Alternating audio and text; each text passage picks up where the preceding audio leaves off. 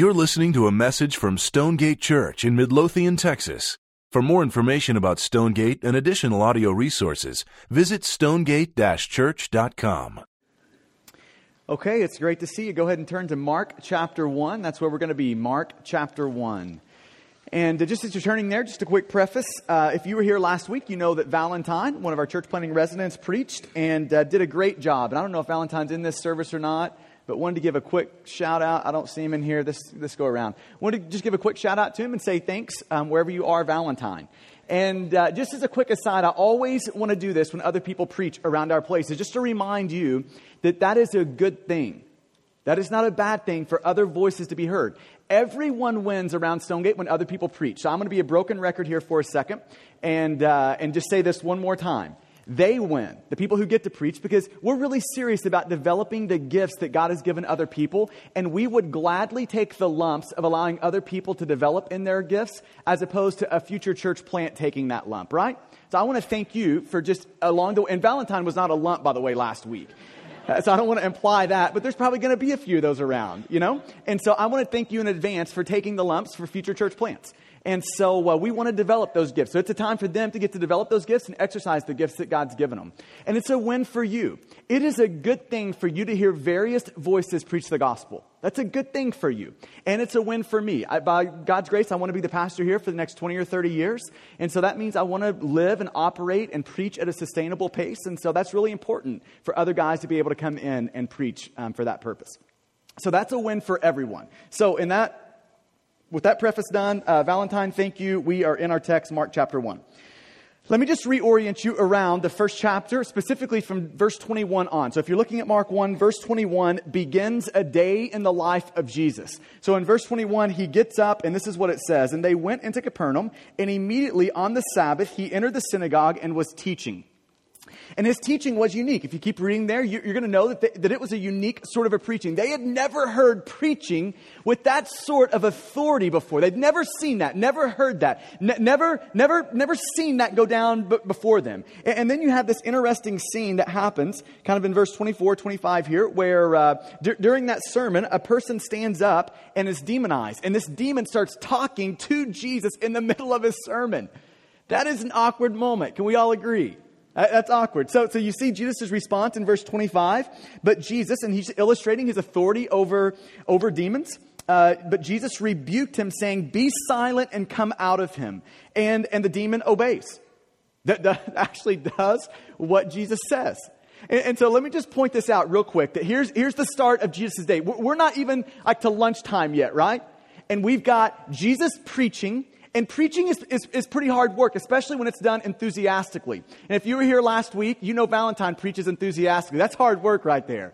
I'm telling you, he's going for the sweat towel next time, right? I mean, he's got some enthusiastic preaching. And people who write about preaching say that about an hour sermon equates into about an 8-hour day. That it requires a lot of work from a person to preach well. And so he's preached a sermon, and now he's entered the octagon with a demon. And he's just worked this demon. Okay, this is a full day that's already been had. Now, by the time I leave on a Sunday morning, so we preach a couple of times, and then we go home. And by the time I get home, I am looking hard for somewhere to get horizontal. I mean, I'm looking hard for a couch. And so you've got this in verse 29 where you would think Jesus is ready for the couch. He is ready to get horizontal. He is ready to get about doing nothing. That's what he's ready to do. But you got verse 29 where it goes on and he goes to Peter's house. And he gets there and looking for nothing to do. And he walks in and Peter's mother-in-law is sick. Now, I'm just surprised Peter didn't let her die, right? I mean, I'm totally joking. That is so wrong. That was so wrong. My mother-in-law is actually going to be in the next service. And I'm totally leaving that out of the next one. So Peter tells Jesus that his mother-in-law is ill, got a fever. We've got a problem here. Jesus, looking for nothing to do, he gets something to do all of a sudden with this announcement from Peter. And you go to verse 31, and it says, he came and took her. Jesus came and took her by the hand and lifted her up. And the fever left her, and she began to serve them.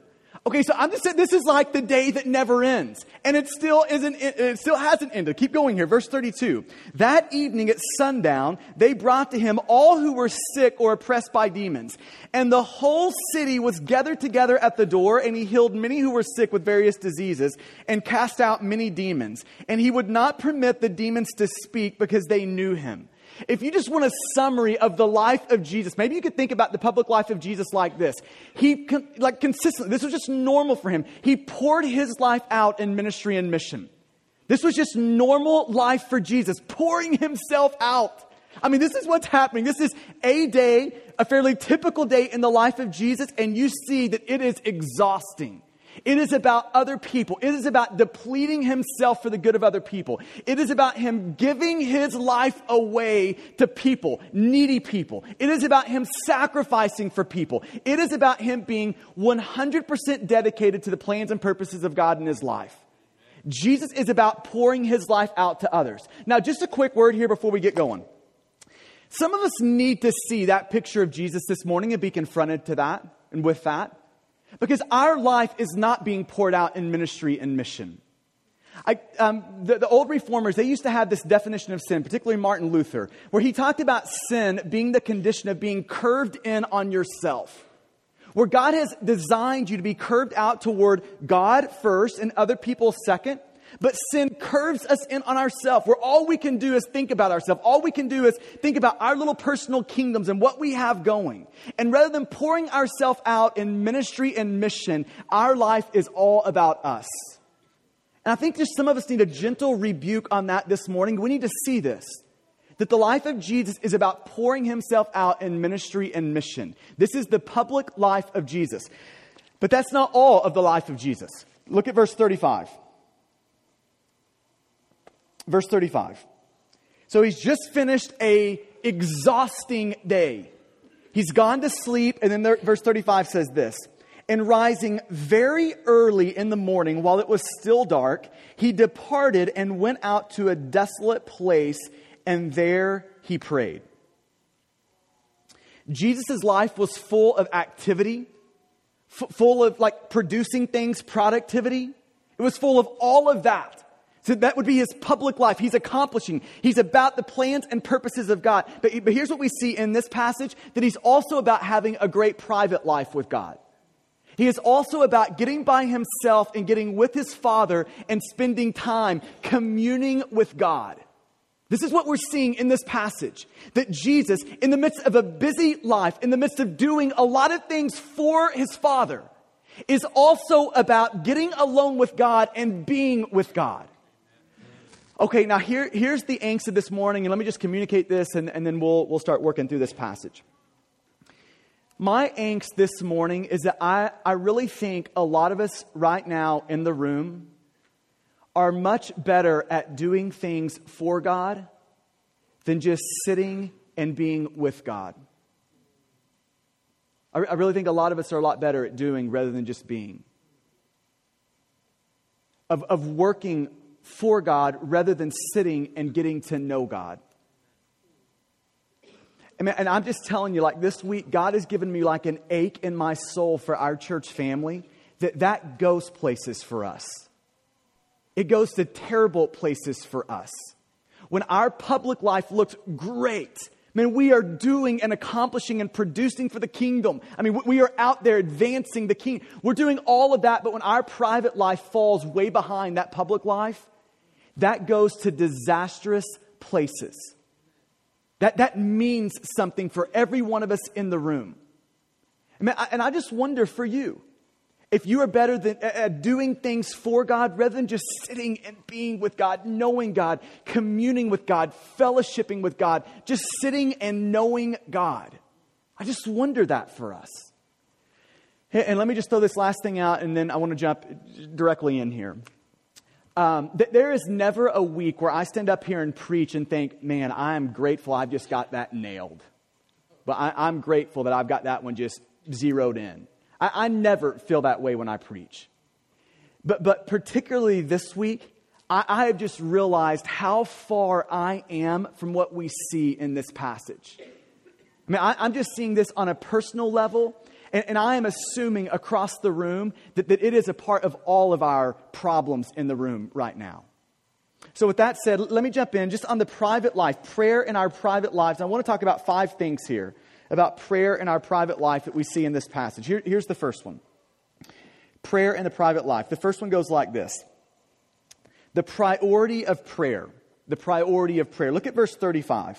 This is after an exhausting day, after a day that never ended, well into the night, sort of a day. Then verse 35. And rising very early in the morning, while it was still dark, he departed and went out to a desolate place, and there he prayed. Now, there are some scary words in verse 35. Words like early. And when you combine these two, it gets even worse. Very early. Now, for those who think very early is like 9 a.m., it also says, while it was still dark. Are we getting the picture here? Here's what Mark is communicating to us. That there is nothing more important in the life of Jesus than communing with his Father. I'm going to say that again. He's showing us here. Rising very early in the morning, it's still dark, after an exhausting day.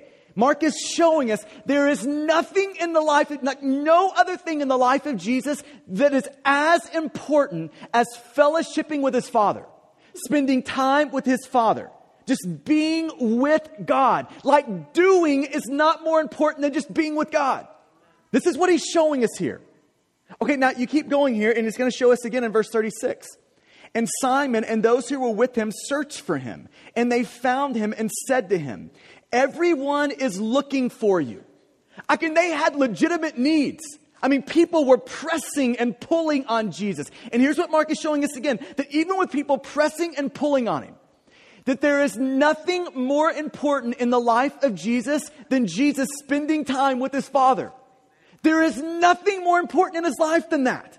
Nothing. There's nothing that gets in front of that. Like when he gets pulled and pressed, when he gets squeezed, when Jesus' life gets squeezed, the thing that gets squeezed out of him is not time with his Father. That's not the thing that gets removed. Anything could be removed before this gets removed. That when he is pulled and pressed, he still is going to make time to spend time with his Father. This is the big idea. There is nothing in the life of Jesus that is more important than him communing with God the Father. Nothing in his life more important than that. Okay, now let me just press this down over the room real quick by just helping us see this. Jesus is perfect. Amen? He's the Son of God, like God in the flesh. And Jesus consistently... You just watch his life and ministry. He is consistently about making sure his private life, not just his public ministry, but his private life is put together. He is consistently about taking time, dedicating time, carving out time to spend in a concentrated time spending with God the Father. Now, I'm just saying this. In light of that being Jesus's rhythm, the importance of that in Jesus' life, wouldn't we just have something inside of us knowing us that we are prone to wonder, that we are prone to forget the gospel. We are prone to forget who God is and who we are in Christ. Knowing how prone we are to forget those things. Wouldn't we kind of have some sort of a sense of that should probably be really important to us too. Like that should probably be at the top of our list. That just like Jesus, we should probably have something deep in our soul screaming that there is nothing more important in our life. Nothing. Nothing that we're going to do is more important than just being with God the Father. Nothing. This is the priority of prayer. Secondly, let's talk about the purpose of prayer. The purpose. We have started a new catechism around our house. And a catechism is just questions and answers that help build theology into kids and families. You should check it out. I'll just throw this out to you. It's called New City Catechism. You can Google it later. It would be a blessing for you, adult, and your kids. New City Catechism. Question 38 says this, or asks this. What is prayer? And here's the answer for little kids to memorize. What is prayer? Prayer is this. Prayer is pouring your heart out to God. This is what we're doing in prayer. It's getting with God and pouring your heart out to God. when you think about the purpose of prayer, I just want to make sure you're seeing this with clarity. Prayer is not mainly about getting things from God. It is about getting God. Like, we don't pray to pray. We pray to spend time with God. We don't set aside time to read and pray just to check it off of a box. We set aside concentrated time to read and pray so we can get God. This is what we're doing in prayer. Now, let me just give you a couple of images for what prayer is, the purpose of prayer in the Bible. The first one, I want to use a really popular passage. This is Revelation 3:20. You've probably heard, if you've been around the church for long, you've probably heard a preacher in an evangelistic moment throw out this verse. Okay, Revelation 3:20 goes like this. Behold, I stand at the door and knock. If anyone hears my voice and opens the door, I will come into him and eat with him and he with me. Okay, now the problem about using that in evangelistic kind of moments in a service is that it's written to Christians, not unbelievers. It's written to the people of God. This is God saying that the sort of relationship I desire to have with you is across the dinner table sort of relationship. It's a dinner time relationship. It's you and I at the dinner table talking. This is the sort of relationship, the sort of intimacy that I want with you. I want to come in and dine with you and you with me. Now just picture this dinner table like around your dinner table. And when the dinner table is at its best, you know what you have happening there? You have a family gathered and conversation is flowing. And you know what happens when friends and family get together and conversation just happens? Conversation is playful.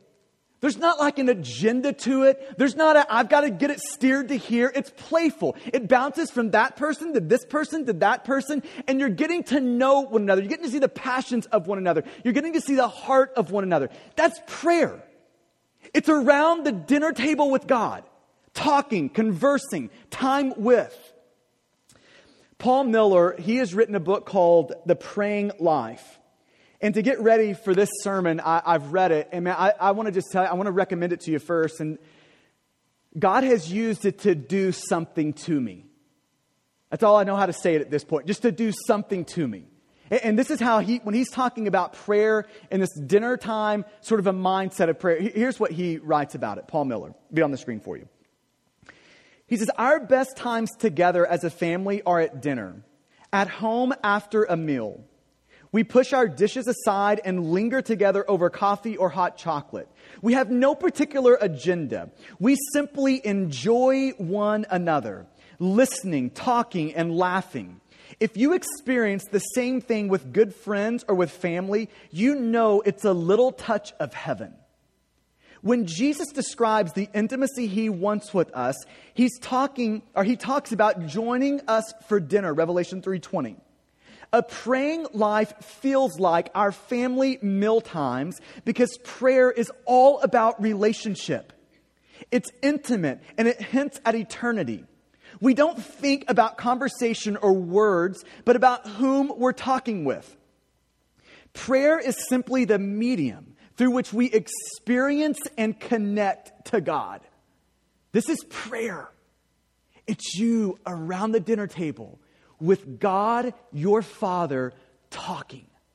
That's prayer. Now there's another picture. I just want to give you this, and we see this in Mark.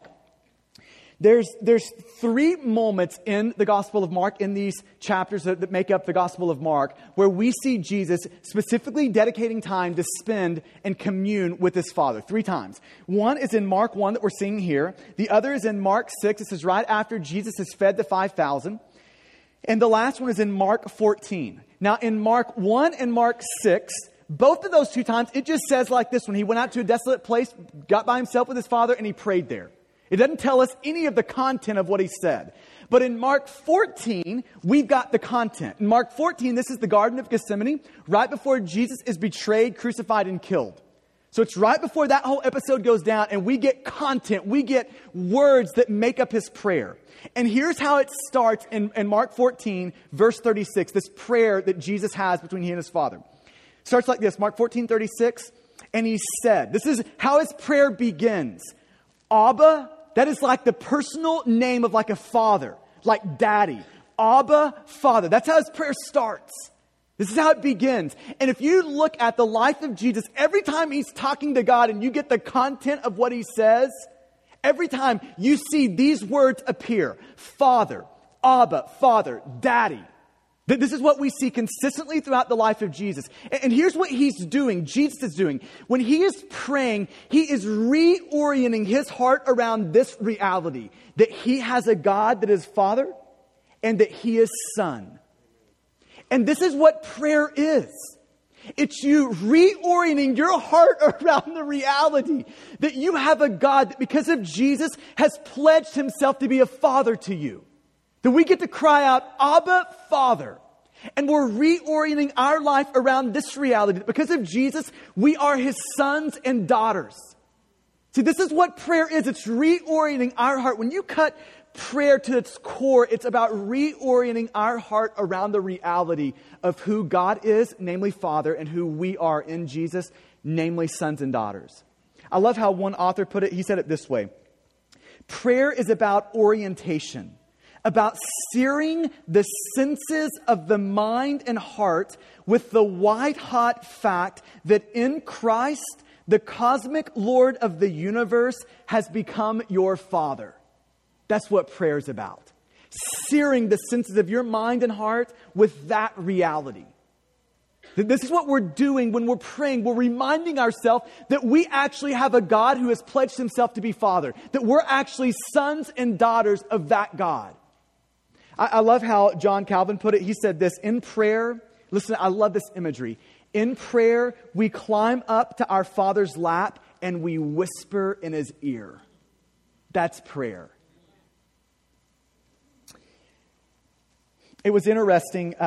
Yesterday morning, Hannah, and Hannah in our house, she just turned 5 yesterday, and she is our late sleeper. And she is the one that thinks early is like 11 a.m., not even 9 a.m. So she's our late sleeper. But yesterday was her birthday, and she was so excited about it. So excited that on Saturday morning, the day of her birthday, she's like the first one up around our house. And so here she comes, pitter-patter. She comes into our bed, and she's right there in front of me and says, hi, Daddy. I mean, that moment where that's going on. Hi, Daddy. Hi, Hannah. And she says, Daddy, I want to snuggle. Okay, come up and you can snuggle. And then she is just like chatty Kathy. It's Daddy. Do you know what today is? It's my birthday. Yeah, I know that, Hannah. Do you know what kind of a birthday we're going to have today? We're going to have a princess party. Do you know that, Dad? Do you know who's coming today, Dad? I've got all these friends coming. Do you know what we're going to do today? I mean, she is just going crazy talking about our, this day that she has in front of her. She's looking at me. She'll say something like this, Daddy, I love you. I mean, just this beautiful moment. And in that moment, it was like the Spirit of God just showing me with a tangible picture. This is what prayer is. It's climbing up on the bed with your dad, sitting there and snuggling and talking. That is the picture of prayer. And can I just tell you why this is so important for everyone in the room? Because you live in the 21st century and in America, chances are there's going to be a day that you're going to die, and that's going to be in a hospital. And in this moment, I just want you to picture and feel this moment. There's not going to be your favorite preacher there. Your favorite podcast in your ear, your favorite author's not going to be there. Likely your spouse, your friends and family, they're not even going to be there. And you're going to wake up at 3 a.m. in the middle of the night in a deafening silence as you realize this, I am about to die. And can I just tell you in that moment, you don't want to be depending on the God your pastor knows, on the God your friends know, on the God your wife or husband knows, the God your favorite author knows, that in that moment you want to be depending on the God that you know. I mean, can we just see that for a second? That in that moment you want a God that you know as Father, not somebody else knows as Father. You want a God that you have crawled up beside and whispered in his ear, not somebody else doing that for you. I mean, can we just see that? That this is what prayer is. It's about knowing that God. This is the purpose of prayer. Now here's the problem of prayer. And this is where it gets interesting. Problem of prayer goes like this. Just to say it real bluntly, the problem with prayer is that we're prayerless, huh? This is the problem. is I think when you look at your life, if you're like me, you're going to start to see that as you look at your life, that we are prayerless people. That our public life, doing things for God, far exceeds our private life, sitting and being with God. Now, when we say that, that's not something you just like acknowledge and then move on. That is something that should shake us to the core. That goes places, disastrous places, maybe even damnation. I mean, that goes places. We're prayerless. I mean, just ask yourself the question. Do you see yourself communing with God like this? Knowing God, fellowshipping with God, time with God like this. Listen to J.C. Ryle address this. I'm going to read a couple of quotes from J.C. Ryle here in the next few minutes. Old Anglican preacher a couple of centuries ago wrote a book called A Call to Prayer. Listen to what he says in this old booklet. Just on this idea of prayerlessness. He says, I believe that hundreds of thousands never utter a word of prayer at all. They eat, they drink, they sleep, they rise, they go forth to their work, they return to their homes, they breathe God's air, they travel on God's earth, they enjoy God's mercies, they have dying bodies, they have judgment and eternity before them, but they never speak to God. They live like the animals that perish. They behave like creatures without souls. They have not one word to say to him in whose hand are their life and breath and all things, and from whose mouth they must one day receive their everlasting sentence. How dreadful this seems, but if the secrets of people were daily known, how common. Selah on that. I mean, I just want you to ask the question, is your life marked by communion and fellowship and the enjoyment of God? Like actually knowing God, is it marked by that? And if you're like me, here's what I think you might see, that there's way too much of that paragraph that describes me. Way too much. You know, it's just interesting to me that I think a lot of us could give great lip service to what happens when we're saved, the moment that God saves us. We could give great lip service to the fact that when we're saved, God adopts us. He brings us into his family, right? I mean, like we are inside the family. We are sons and daughters of God. And we could probably even talk about what the implications of that are. The part of what it means to be adopted and a son or daughter of God, it means that we have an all-access pass to God. That we can know God, that we can spend time with God, we can have an intimate relationship, personal relationship with God. We can talk about all of that. But then if we ask the question, well, what does time with God look like? And we start describing the fact that we can't spend 60 seconds with our Father without our mind wandering, without really feeling like we should be doing something else, like we're wasting time. We can't sit and enjoy God for just a second. I mean, there's no like these Hannah moments where we just come up to our God and say, hey, Daddy, I want to talk. I want to snuggle. Let's just hang out. There's never those moments. And can we not just all see that if we would say that we have a God and Father like that, but we can't spend time with him, don't spend time with him. The problem is we have got a dysfunctional relationship with our Father. And I'm just trying to raise the question of how many of us this morning would need to just realize our relationship with God like this morning is dysfunctional. It's just dysfunctional. That we cannot sit and abide and commune and fellowship and enjoy God. Like that seems strange to us. If you want maybe a sign of prayerlessness in your life, maybe consider this one. If you want a sign of prayerlessness, here's one way that you know that prayerlessness has hit you. Is when your public praying is much more fervent, much more passionate than your private praying.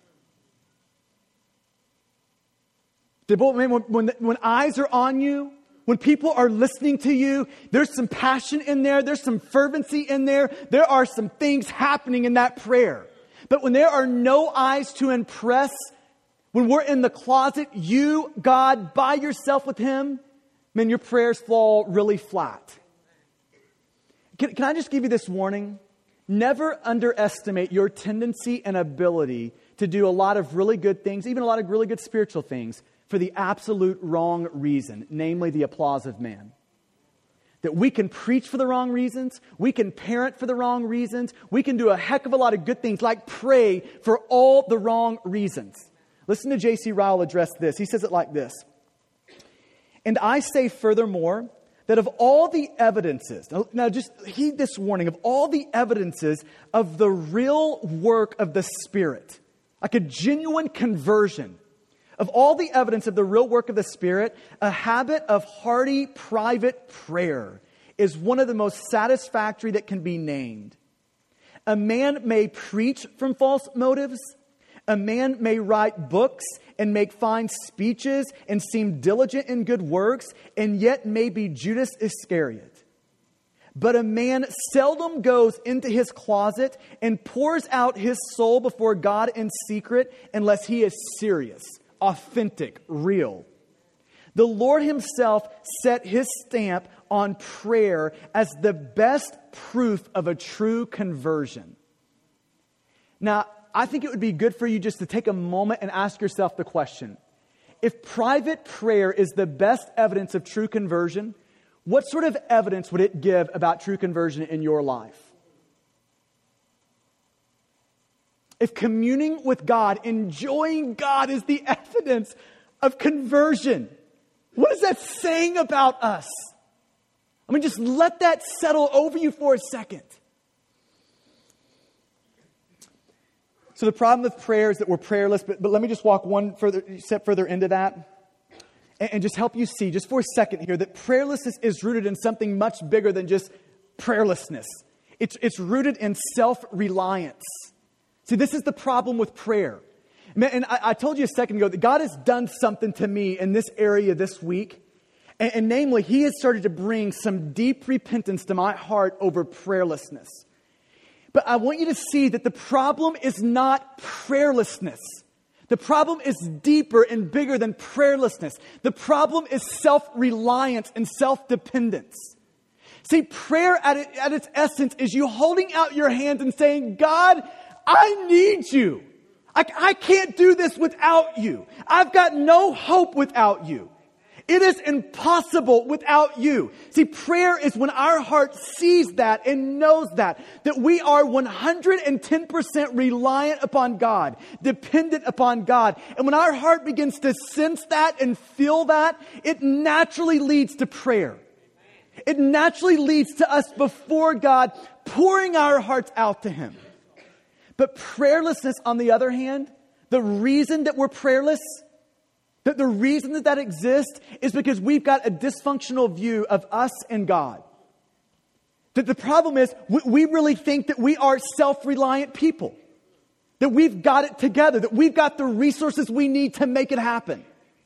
That we've got everything we need to pull this thing off. We've got the wisdom. We've got the business savvy. We've got everything we need. And can we just see this morning that's a delusion? See, when our hearts begin to see that we are actually God-dependent people, the effect is that we pour our heart out to God in prayer, that we commune with God. We spend time with God. We fellowship with God. We enjoy God as soon as our hearts begin to see that. And then this week, it is like God has both bruised and blessed me by just beginning to rip the scab off of my heart of self-reliance. And I just wonder how many of us in the room need that this morning. Just for God to wreck our heart and our belief, subtle belief for most of us, that we've really got what we need. If we get into a pinch, we'll go to God. But we pretty much got what we need today. Number 4. Let me just quickly hit on the results of prayer. The results. Let me just give you 2 things from this passage. 2 things on the results of prayer, like things prayer accomplished in the life of Jesus. And we might think about the first one in terms of focus. Look at Mark chapter 1, verse 36. It says this, and Simon and those who were with him searched for him, and they found him and said to him, everyone is looking for you. Implication, you better get over here right now and get with these people. I mean, they've got legitimate needs. Like, some of these people are sick. Some of them are diseased. Some of them are demon oppressed. And you need to come over here and solve the problems. These are legitimate needs in people's lives. And when you go on in Luke chapter 4, verse 42, when it's talking about this same scene, it said the crowds even urged him, tried to keep him from leaving. But then when you keep going here, it's interesting. Look at Jesus' response. Legitimate needs, they would have been good things. Like, it would have been right and good for Jesus to have stayed and built the ministry in Capernaum, ministering to the crowds that were flocking around him. But look at his response in verse 38. And he said to them, "Let us go on to the next towns, that I may preach there also, for that is why I came out."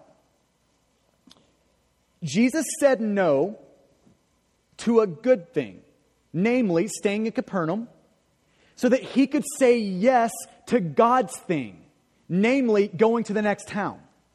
So let's just talk for a second here.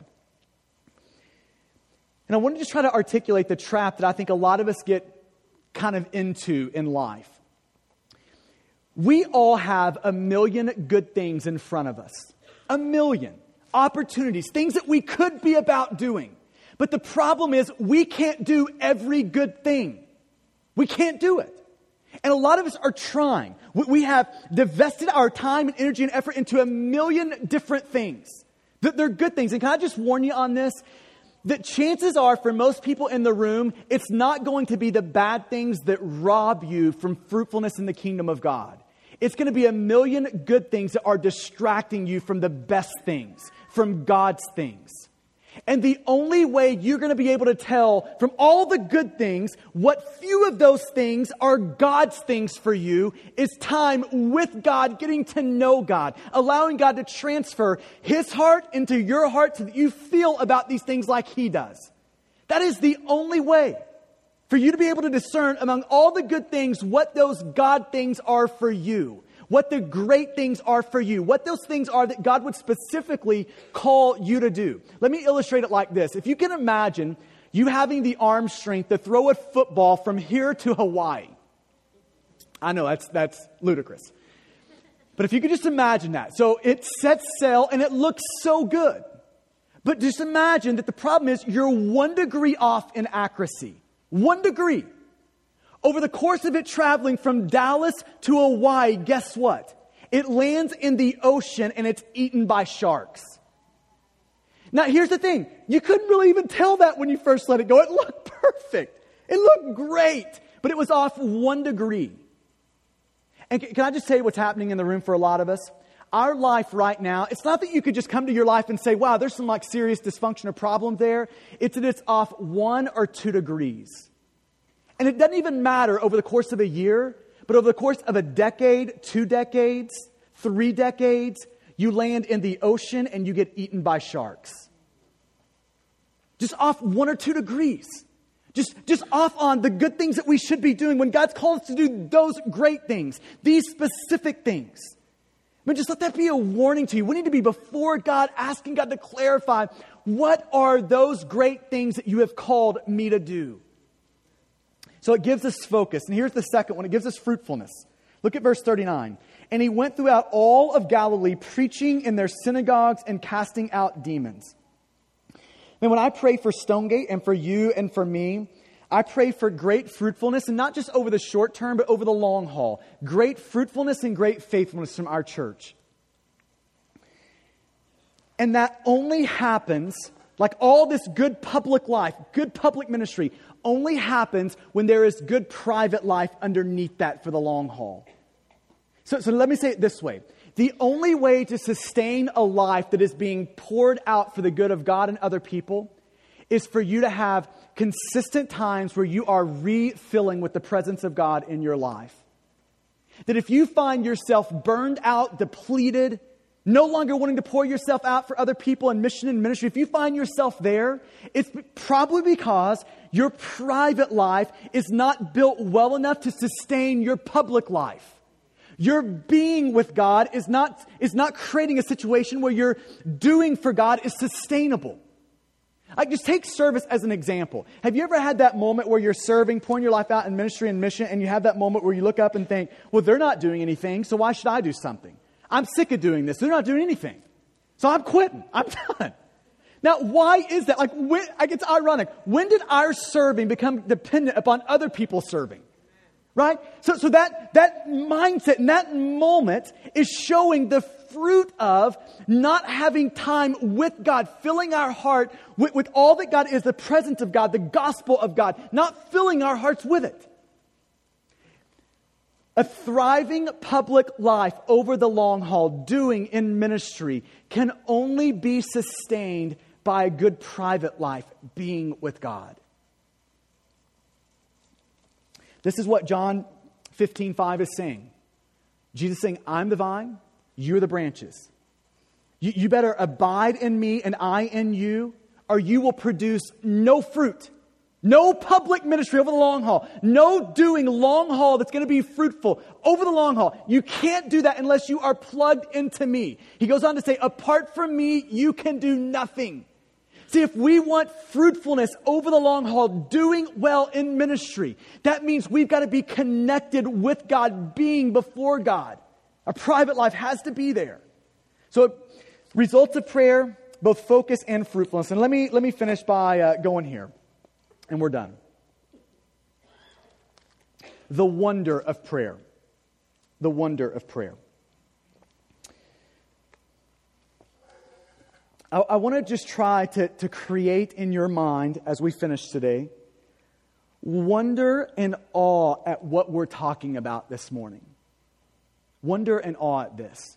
See, as we talk about prayer being like this picture of you crawling up in your Father's lap and whispering in his ear.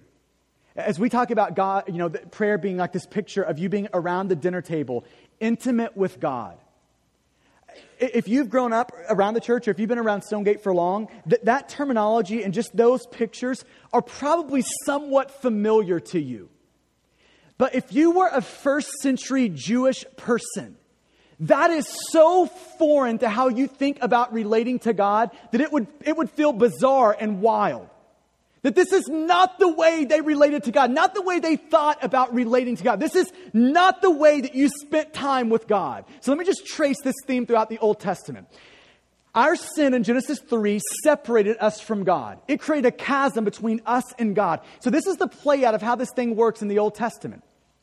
If you start reading in Exodus, you know that as God busted the people of Israel out of Egypt, that he would lead them by day in a pillar of cloud and by night in a pillar of fire. And he told Moses that you need to build for me a tabernacle, a tent, a portable place where I will be and be with my people. So he built the tent.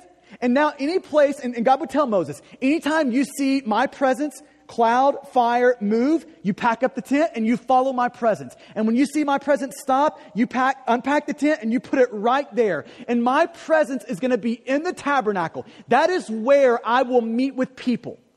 And then you keep reading forward in the Old Testament, and David got the supplies for the temple, and Solomon ended up building the temple where it's no longer going to be a portable tabernacle. We're going to build a stationary place, the temple. You can still see the ruins of it today, where God will meet with his people. Now, this is what the temple, the tabernacle, this is how it was structured. You'd come into the tabernacle, this temple, and there would be this outer room called the holy place. And this is where the priests would do their work throughout the year. But then you had another room that was separated by a curtain. This big black curtain would separate another room. And this next room, separated by this curtain, was called the most holy place, or the Holy of Holies. And that is where the presence of God, the Spirit of God, dwelt. This is where God was, in that Holy of Holies. Now the high priest could only go into that place to meet with God, where the presence of God was. He could only go into that place one time a year. It was on the Day of Atonement. One man, one time a year, gets God's presence. One man, one time a year, gets through the curtain. And it was said that they would tie a rope onto his leg, just in case God killed him, they could drag him out. Not exactly seeker sensitive, right? So he would go in and he would make atonement for the sins of the people. He would bring in the perfect blood of a lamb, perfect lamb. He would bring in that blood, splatter it throughout the room, and he would atone for the sins of the people of Israel. Now, Hebrews 9 announces to us great gospel news, that Jesus has become our high priest who has gone into the most holy place, the Holy of Holies. This is how Eugene Peterson describes Hebrews 9, 24, 25, and 26. He says it this way, paraphrasing it. He says, Christ didn't enter the earthly version of the holy place, this Holy of Holies. He entered the place itself and offered himself to God as the sacrifice for our sins. He doesn't do this every year as the high priest did under the old plan with blood that was not their own. If that had been the case, he would have had to sacrifice himself repeatedly throughout the course of history. But instead, Jesus sacrificed himself once and for all, summing up the other sacrifices in this sacrifice of himself, the final solution of sin. Hebrews is announcing to us this great gospel reality that no longer do we have high priests going into the holy place, atoning for the sins of the people, that on the cross, Jesus entered the holy place. Not carrying the blood of a perfect lamb, but carrying the blood of his perfect life. And he gave it to atone. Atone means to wipe away, to erase our sins. This is what Jesus did. How do you see that play out? Go to the last chapter, or the chapter 15 of Mark, verse 37 and 38. Let me just show you this and we're done. Mark 15, 37 and 38. How did Jesus do this? How did he go into the holy place, make atonement for our sins, wipe away our sin? How did he do that? Mark 15, 37, 38. And just so you'll have the lead up here, this is Jesus has been betrayed. He has been falsely accused. He's been beaten within an inch of his life. He's been sentenced to death. He's been taken to the outskirts of Jerusalem. He's been nailed to a cross where he is about to die. That's the lead up. Then you get verse 37. And Jesus uttered a loud cry and breathed his last. And the curtain... Verse 38, and the curtain of the temple was torn in two from top to bottom. I don't know how many of you have seen The Passion of the Christ. This scene in The Passion of the Christ, as soon as Jesus hollers out, he's just died. You've got what looks like a teardrop coming out of heaven. It hits the ground. I don't know if you remember this scene. It hits the ground and all heck breaks loose. The sky darkens. The earth begins to shake. And then The Passion of the Christ makes this specific move where it switches scenes over to the temple. And in that temple, you see the curtain, that curtain that separated us from God, that you better not come behind this curtain, that curtain, you better not come behind this or you will die. That curtain that separated us from God, separated us from intimacy with God. That curtain in The Passion of the Christ was ripped in two. And at that moment, we have a new deal with God. No longer is there a curtain where one man, one time a year, gets to go behind it, gets the presence of God. We've got a new deal with God. Rather than the curtain, now we've got the table. Now we've got God face to face with us. Life on life with us. It's no longer you send in your one guy, hope he makes it out alive. Now it's every son and daughter of God around the table of God, intimacy with God, life with God, heart to heart with God. You don't have to bring your these and thous to God. It's this sort of relationship with God now. It's because of Jesus. This is the wonder of prayer. It's because of what Jesus did on the cross that now we can actually crawl up into our Father's lap and whisper in his ear. Amen. Let's pray together. Thank you for listening to this message from Stonegate Church, located in Midlothian, Texas. For service times, additional audio and study resources, as well as information about our church, please visit us at stonegate-church.com.